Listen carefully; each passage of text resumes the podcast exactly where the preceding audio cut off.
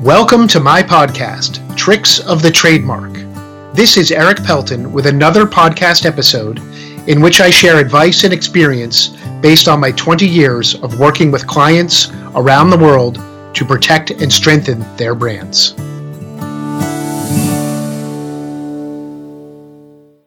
Great logos can be very powerful marketing tools for businesses.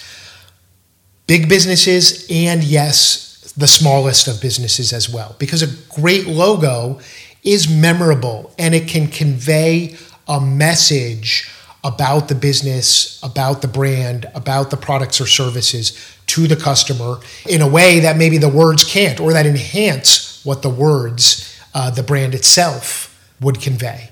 I recorded an episode recently about slogans with the similar message about the power and value of a great slogan. Now, always words, a brand name is going to be more important to protect than a logo. A logo is easier to modify, a logo is less likely to be infringed or copied, but it still is important, especially if you have a great logo, to protect that logo. Now, let's talk about some examples of great logos. Okay, Nike, the swoosh. If I tell you those words, you know exactly what I'm talking about. It's simple, it's powerful, it's unique, it conveys something about the brand. Amazon has a wonderful logo. The arrow that goes from the A to the Z in the logo could be looked at in one of two ways if you look at it closely. Number one, it forms like a smiley face, so it brings happiness and joy. And number two, it goes from A to Z. It literally links the A to the Z in the word Amazon. And that's a subtle message about Amazon carrying all types of products from A to Z.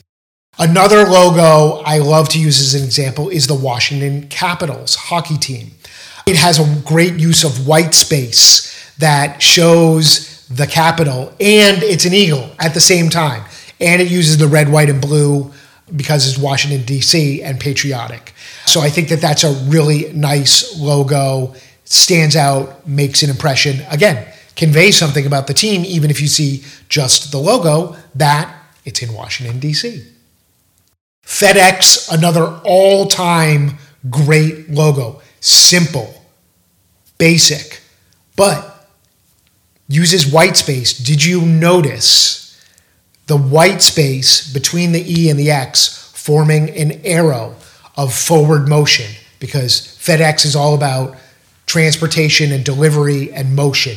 And so many people never even notice that white space until I pointed out to them. And once you see it, you can't unsee it. It's a very subtle logo trick. So those are some examples of great logos, but I mean, great logos are everywhere. They're on restaurants, they're on software. I mean, think about your phone and all the apps on your phone and those little icons and logos that help you distinguish between the different apps. Great example of the power of logos.